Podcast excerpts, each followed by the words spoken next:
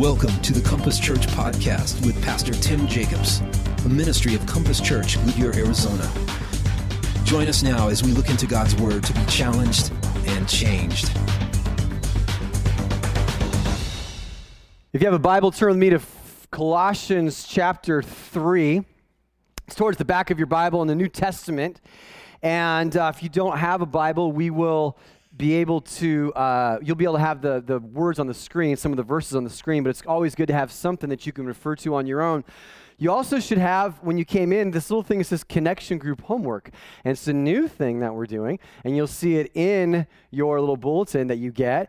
And what it'll have is some questions that, as we go to connection groups, throughout the week, you will be able to refer to these things, and this is what we will be talking about. So you don't have to be afraid. Um, you know, what are we going to talk about when we go to connection groups? They're going to ask me all these hard questions. You show up here, you will know exactly what is being discussed. So, June 28, 2017, Senator Orrin Hatch of Utah wrote an article in Time magazine entitled, Why I or I Am Recommitting to Civility. He referenced several events that were happening at the period of time the article was written. One of them was when a political protest at Cal Berkeley was happening, it turned violent. And here are college students in this nice, peaceful, happy, utopian Bay Area university who all of a sudden were attacking each other because of politics. Shortly after that, and what was really kind of grossly underreported when you really think about it, was the assassination attempt of many of our U.S. congressmen. Republican Congressman Stephen uh, Scalise was shot playing baseball in a D.C. suburb with a bunch of his fellow congr- congressmen, and he almost died. He was in the hospital, got out, went back in because of more complications, and, and was just recently released. And we almost like forgot. We almost had a, a sitting member of Congress murdered. And it just kind of happened. And he goes on and to, to talk about this, and he says that something has been lost in our age, and the word is civility. And he says this whether in town halls, casual conversations with neighbors, or posts on social media, we must likewise refrain from dehumanizing, demeaning, or unfairly disparaging the other side. And we must resist the impulse to frame every tiny policy disagreement as a zero sum struggle for the soul of the country. We must restore sense, decency, and proportion to our political speech. Finally, he admits his own shortcomings in this area and, and in the article recommits to how he is going to interact with other people that he knows to restore civility. And of course, this incivility continued throughout the summer in, in the obviously what happened with the, the protest at Charlottesville and the violence that ensued from that. But all of it really is a symptom of a deeper problem. And Hatch identified it as our failure to see what he called the quote unquote common humanity in each of us. That we're failing to see the common humanity in each of us, especially those with whom we disagree. And so it's into this societal mess that we are going to let God's word speak to us today because the question for us is what do we do in a society that is becoming more and more uncivil, or at least that's how it seems? Where there's a cruelty and a meanness that is broadcast to the masses through social media and where words and actions get taken out of context and stretched to paint the other person in the worst possible negative light. And it doesn't matter if it's even true because it should be, even if it's not, right? Well, it should be. That's what they meant to say. And so, what do we do? We can't control the actions of the world, but we can control our own actions, and we can take our cues from what we can see in Scripture. And so this is what it says in Colossians chapter 3. It says, If then you've been raised with Christ, if, if you've been raised with Christ, seek the things that are above where Christ is, seated at the right hand of God. Set your minds on things that are above, not on things that are of earth. For you have died, and your life is hidden with Christ in God. When Christ, who is your life, appears, then you will also appear with him in glory. Now, when you look at that passage, you might say, what does that have to do with restoring civility. And so it's my task today to help us on this three week journey we're going to take throughout this chapter, because I think this chapter in particular can speak volumes to us. So we won't hit all of it today, but we'll begin to get the concepts of, of how we can begin to th- see differently about this issue and become people who can be part of the solution, even if we are relatively low in, in number in terms of the amount of people who think this way. And so the question that we want to ask is how did our nation or our culture get to a place of so much division and anger and separation, which now is resulting in the dehumanization of people all around us?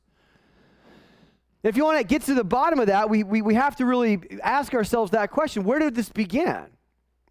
Is it, is it because of the political system? Is it because of the media? Is it because of social media? Is it because of technology? Is it because of just the way people feel like they can speak to each other. And I think it's actually much, much deeper than that. In fact, I think the core, if we're honest, where we start, how we diagnose the problem, is we have to look inside ourselves at the virus or the condition, the universal problem that we have all been born into, which is simply called sin.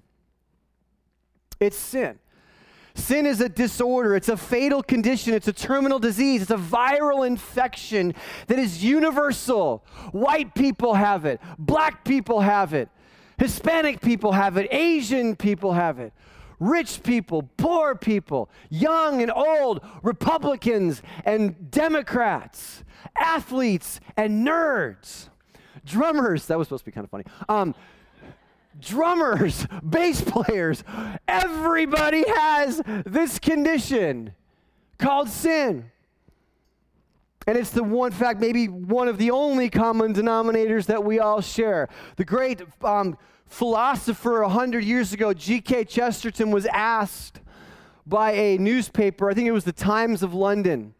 He was asked to respond, What is wrong with the world? And his famous reply he wrote back simply these words Dear sirs, I am. What is wrong with the world? It's me. Starts with me. I'm what's wrong. And so, sin at its core, what does it mean? It's missing the mark. It's moral insufficiency. It's the inability to do the will of God. It is, it is maybe having wonderful intentions, but failing miserably to execute them. The knowledge of what is right, but the rebellious heart of doing the opposite. And among all of the consequences of sin, perhaps the most acute one is that of isolation. In fact, you could say that what's contributing to our, to our incivility is the fact that sin always isolates. Sin drives us away from each other, and it ruins every healthy and good relationship we have in our life. And we can go back to the very beginning of the story of Adam and Eve, which is so brilliant and profound. Because when Adam and Eve eat the fruit in the garden, what is the very first thing they do? They hide. They hide. And God pursues them because that's what God always does. He's always pursuing us. That's the whole Old Testament. If you want to know what, what is the whole Old Testament about? God pursues us. That's it. That's three words. If you want to understand the whole Old Testament, God pursues us. So he pursues him in the garden, and and he says, "Hey, what, what's the deal?" And he asks Adam. He says, "You're hiding." He says, "Hey, did you eat from the fruit that I told you not to eat?" And Adam's response is so amazing. He goes, "The woman." That you put here with me, she gave me some of it. No, no, no, I ate it. Right? And in one sentence, in one sentence, he alienates himself from every relationship that he has in his whole life. He throws his wife under the bus and he blames God for giving her to him. I never asked for her. Man, I was a bachelor. I was a happy guy. I didn't need this woman. It's your fault you brought her to me. She, she led me astray. Sin isolates, we hide. Of course, Adam and Eve, their, their son did the same thing. Cain brings a, an offering to God. Abel brings an offering to God. God likes Abel's offering because it was the first fruits, it was the best that he had. Cain just gathered some stuff together and gave it to God. God's like, I don't like that. So Cain gets mad at Abel. Cain becomes a victim. Cain is a victim now because he didn't do as good of a job as Abel. And so he feels like a victim. So he justifies himself and he murders his brother Abel. Why? Because I'm a victim. And sin isolates, it drives you away. It drives you away. And the first thing he does is he runs as far as he can. And so this is what happens. C.S. Lewis, in his book of The Great Divorce, talks about how hell, he describes hell in kind of a, in kind of a it's, it's not supposed to be, tr- in a sense, true. It's supposed to be his d- understanding of, of what it would be like. And he talks about hell as this gray town where people move further and further apart from one another. So they're miles away. So you'd have to walk for hours and hours and hours before you even see someone else. And that's the characterization of hell it's separation. Now, this doesn't mean that you can't connect with people. Certainly, groups like the, the KKK or, or the mafia or street gangs or even illicit relationships like adulterous affairs, those, those have connections. People connect with each other, each other, but those connections are false. They bring out the worst in you. They may have a, a sense of camaraderie because we're together, but, they, but they're wrapped around the wrong reasons and they're for the wrong purposes. And there's not real community. They destroy one another in the process, even though for a brief period of time they may feel that connection. They only result in further isolation from all that is good for them. Now, this is important because unless we understand the problem, we'll apply the wrong solutions. If we don't understand the disease, we'll never go after the get and get the right cure. So we have to understand the incivility we see in our society is the, the, social media and the media and politics, those are symptoms of a deeper problem that we have. And we have to step back and look at the universal condition. The universal condition that wants, to, wants me to set myself above you and wants me to justify myself and put you down and do everything I can to get within my own little group so I can stay away from and blame you for what really lies inside me. So, if sin is the problem, what is the solution? Well, our solution, and I would challenge anyone to offer a better one, is simply the gospel. Because the gospel is the story of Jesus. How he has come to rescue all of us Democrat, Republican, white, black, male, female, rich, poor, not from each other, but from ourselves. We all got the same problem, baby. And guess what? We all have the same solution. We all have the same cure. But it's not from you. My problem, my ultimate problem is not you. My ultimate problem is me. And only Jesus can solve that. So when we look again, if then you've been raised with Christ, that means, the, the, here's the implication. If you see, if then you've been raised with Christ, that means at one point you were not raised with Christ, right? You were dead, you were broken, you were lost. But somewhere along the way, you got to, a place where you came to terms with your own sin, with your own insufficiency, where you got a close up picture of your own rottenness. And, and that your moral shortcomings have not only polluted you, but polluted the people around you. And you're struck by that, right? you you see it for what it really is. And you get to a place where, you're, where you honestly believe that. And instead of being outraged at the world, you become outraged with yourself. And so the natural response to that is when you see yourself for who you really are, it's, it's humility. You go, man, I, I, didn't, I didn't realize how arrogant I'd become, how selfish I'd become.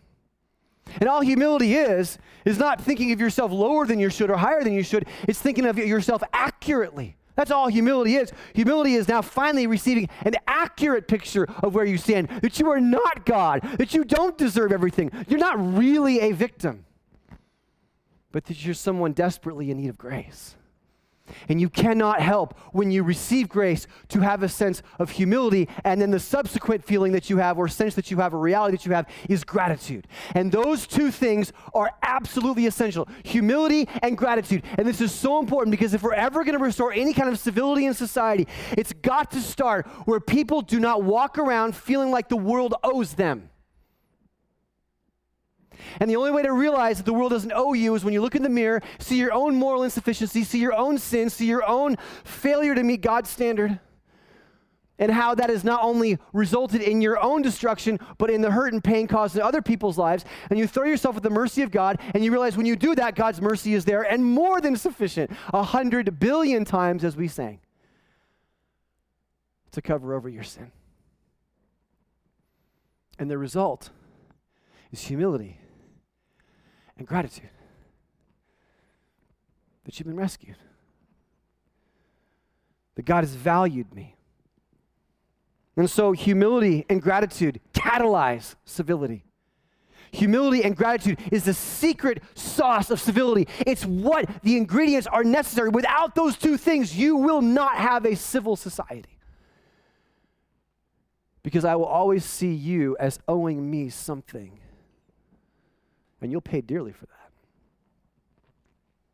So, what grace does, where sin always isolates and drives me into hiding, grace pulls me out of the shadows and it restores and reunifies and redeems me. Because despite what I've done, I'm loved and I'm cared for and I'm declared innocent as a child of God because of the blood of Jesus. And that changes every that changes everything for me. God drives me out from behind my hiding place and drives me towards people.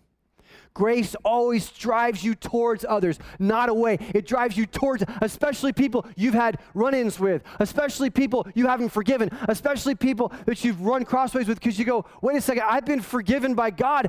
I, I, I just naturally want to forgive that person. So if you've been raised with Christ, seek the things that are above, set your mind on things that are above. So what does that mean? You know, I've always, because I've read this passage like a million times. Set your mind on things above. Does that mean I just kind of like mentally supposed to like think about heaven and angels and like, you know, harps and clouds and like not think about anything on earth? Actually, it's the exact opposite. Because what he's going to say, the way he's going to explain or extrapolate on that concept of setting your mind on things above, the, the, the, practical examples of that, listen to this, this is very important. Everything he's going to talk about, about what it means set your mind on things above, has to do with our human relationships. You know you are setting your mind on things above. You know you are no longer dealing with the things of earth and that you have fundamentally been transformed in your life and you've been raised with Christ as you behave differently towards your fellow man. And if you read the chapter, it's all about that. Put to death your anger and your malice and your rage. Stop lying to each other. Stop, stop taking advantage of each other sexually. You're doing all these things. No longer do these things. You set your minds on things above. But it's, it's very, very behavioral. It's not just this mental esoteric, you know, it has it has impact, ripple effects around everyone in your life. It is all about how I dignify, elevate, care for, and humanize every single person around me. So, my spirituality is not just some esoteric thing that I practice at church and then go out on Facebook and light people up. Or go out to, to my workplace, or go or go get on, or go uh, read the news or whatever, and get all fired up and angry and and just spewing out hatred and hateful thoughts towards other people. No, what happens is my response to grace is it changes the way I treat the people around me and I humanize them.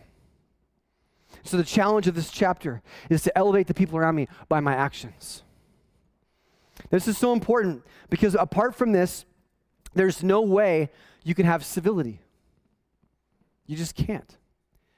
And, you know, I remember when I was a kid, my dad would tell me I was an opinionated kid. You know, we grew up, and we have conversations around the dinner table.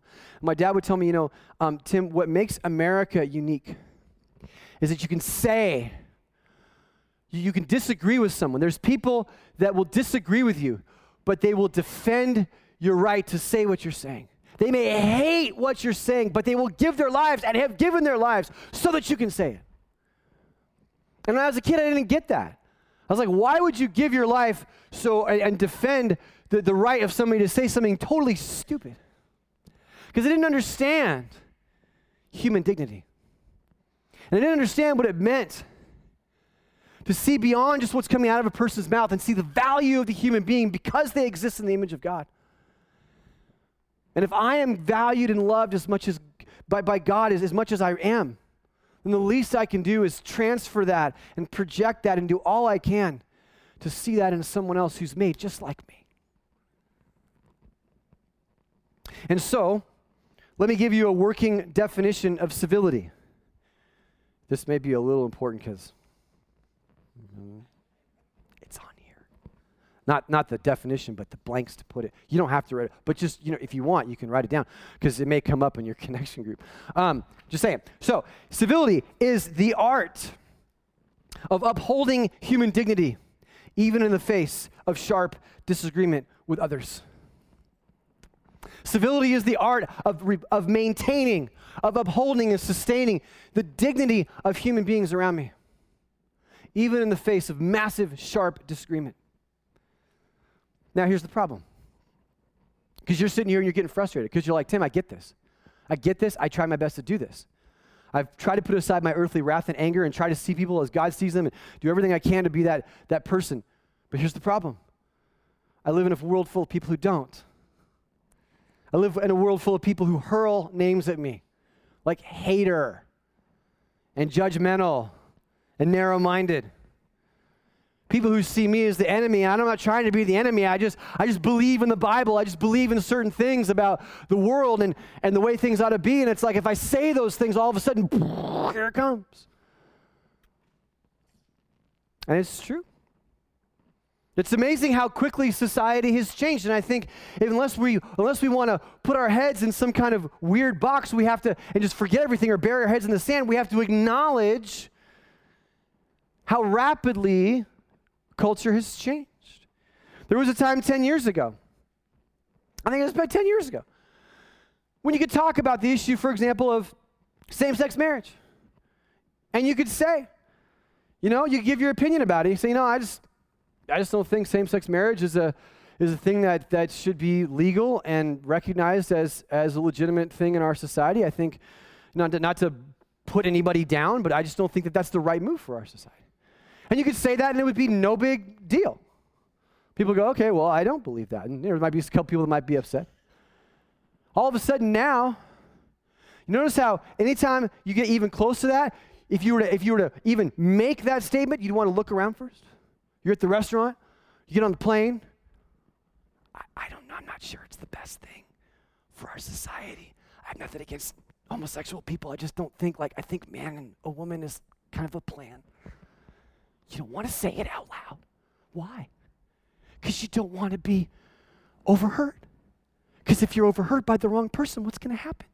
You're going to get, you could get videoed, you could get labeled, you can get moral moral indignation how could you you racist you homophobic person you hater you dis- you're as bad as the slave owner you're as bad as the people that that lynched african americans you're all these things and you're going, no, but I, am not. And guys, listen, I'm just being honest. I, I'm agreeing with some of you that are frustrated. The society has changed incredibly rapidly. And speech has become suppressed. And words have become commandeered. Words like love and hate are twisted.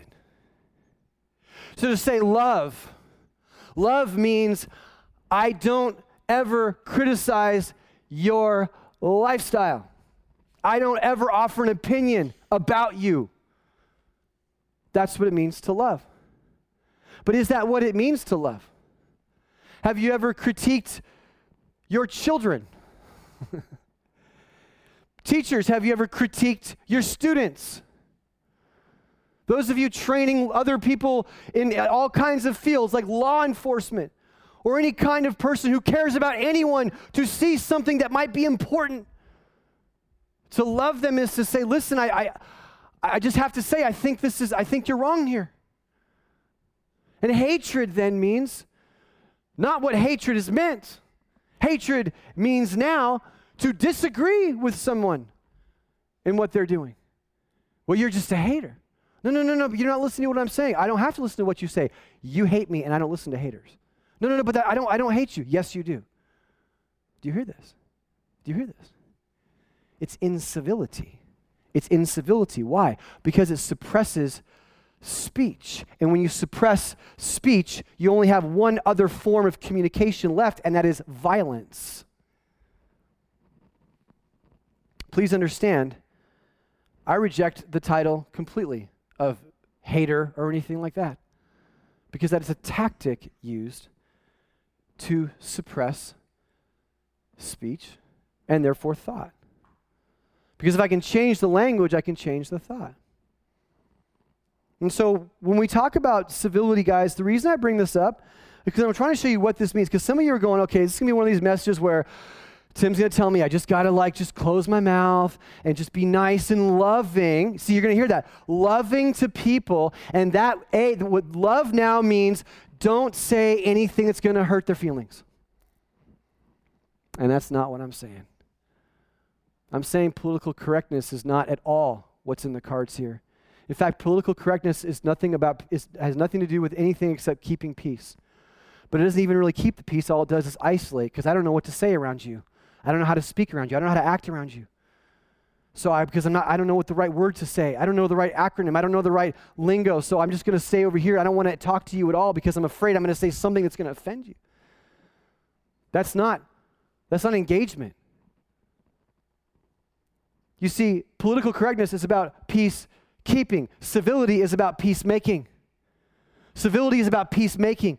It's about saying, listen, we're different. Can, can we figure out, can, can we still be friends? Can I talk to you? Can we have a, a dialogue about this? That being said, we also, I will tell you, Christian, you need to behave with respect towards people with whom you disagree, but you can also demand civility from those around you as well. You can do that. You can do that. You can say, Excuse me, I, I have the right to be able to share with you my opinion as well. You can request that. Just like the article I referenced at the beginning did. You see, you need to be able to say, Hey, I'm a human being, and I have the right to believe and to say what I want about what is true and what is best.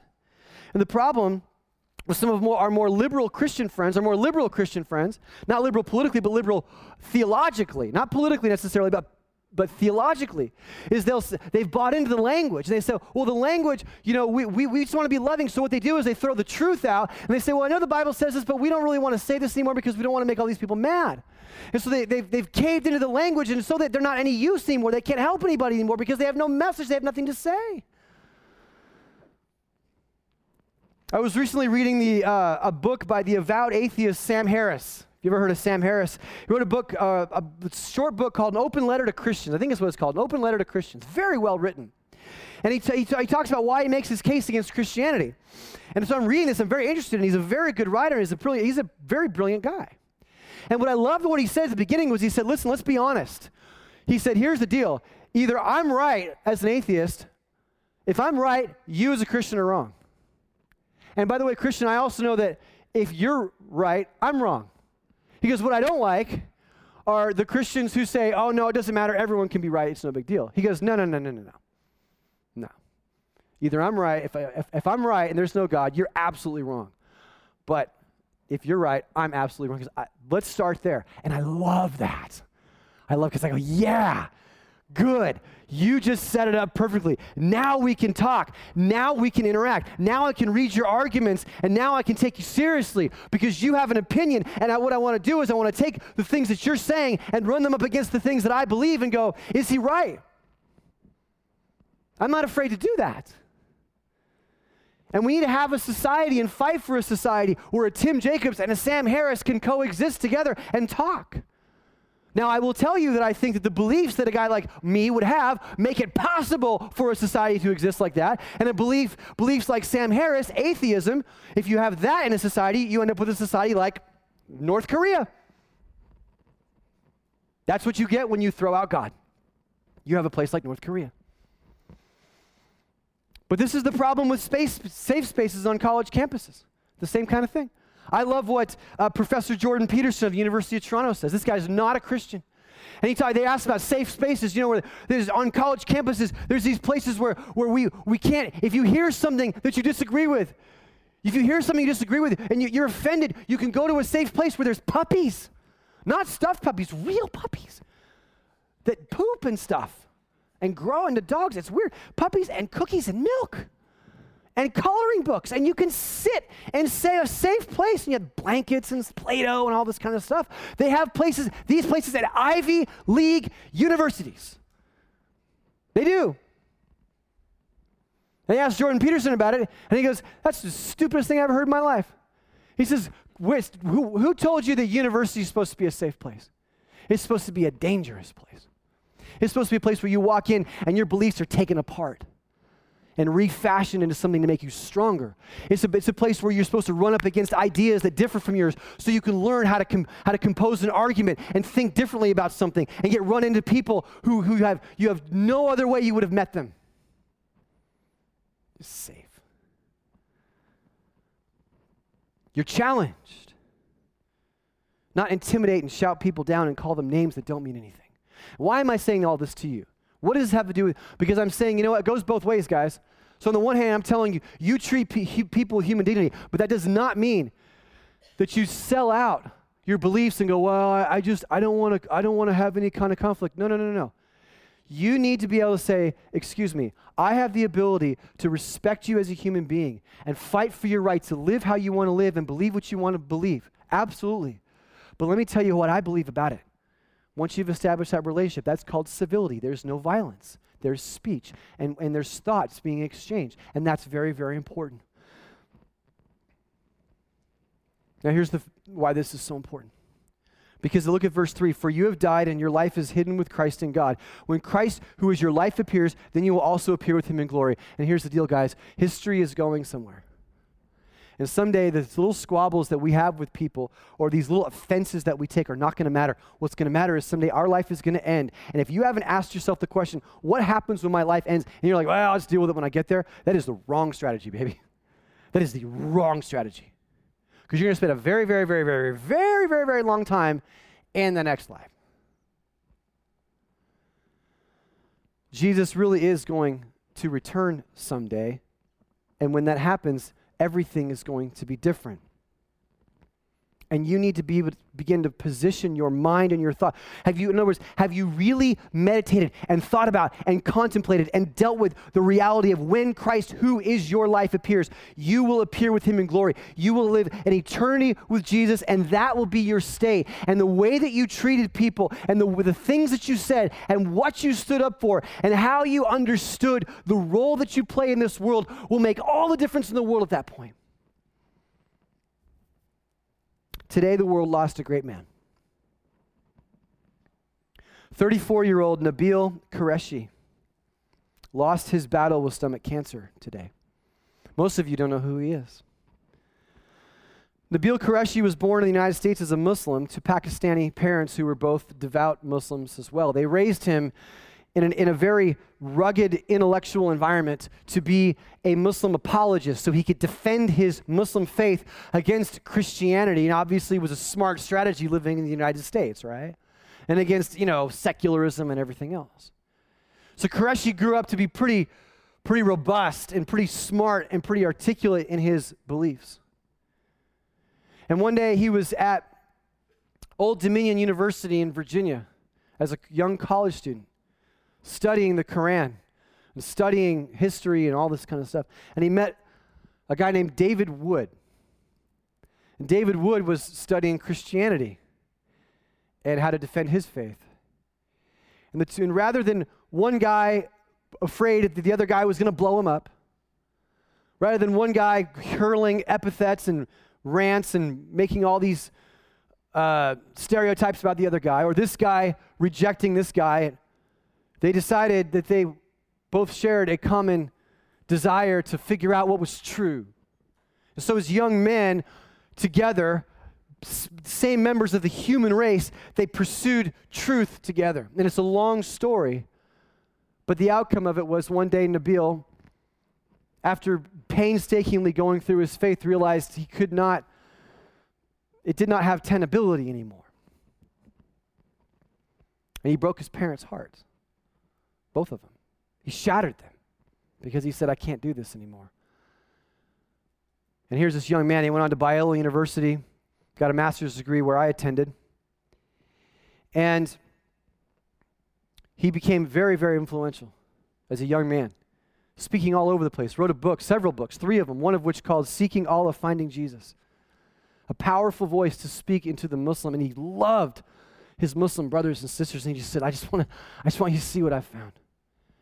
And tragically, about a year ago, he was diagnosed with this very aggressive form of stomach cancer. Married, little baby. And today, today, he went to be with his Lord and Savior, Jesus Christ. And you know, I guess I'm really glad that if he was going to pass away at such a young age, that he was met by another man who had civility, who knew he lived in a pluralistic world, and didn't just throw bombs, but sat down and said, Hey, can we talk? Can we run our ideas up against each other and see what happens and learn from each other? And because of that, he found grace that changed his life. So, my question to you is what is the level? What is the level of your gratitude and your humility? Because if you have not found Jesus as your Savior, you don't really have a reason to have one or much of either one of them.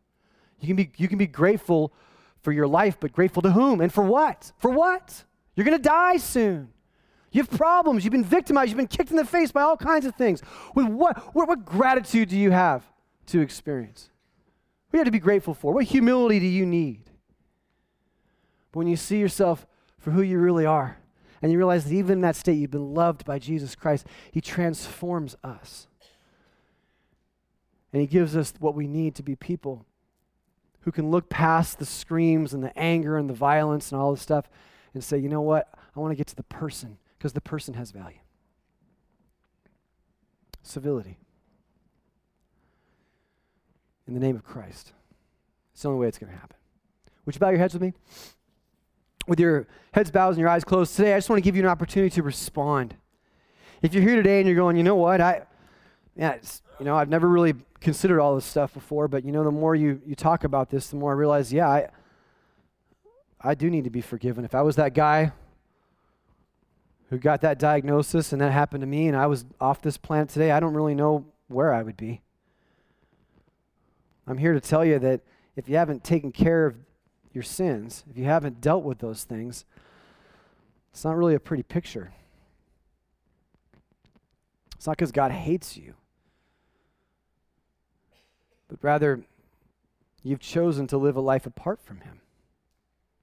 And He's just going to allow you to continue to do that. But that's not what he wants. What he wants is to draw you to himself by showing you his love. So if you're here today and you just you're saying, you know what, I'd like to, I want to change my life.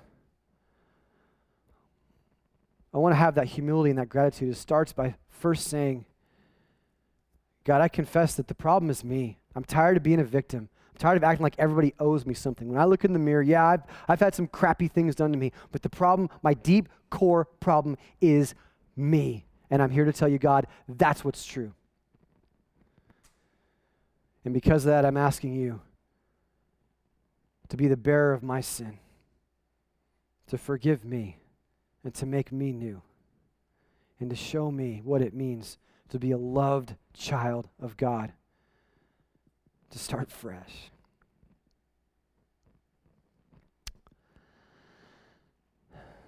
For the rest of us who have claimed to be Christians, what is the level of your humility? Have you been raised with Christ? Have you really been raised? If so, what does that mean to you? And how is that showing up in the way that you treat the people around you? Do you treat them with the same love and grace that has been shown to you?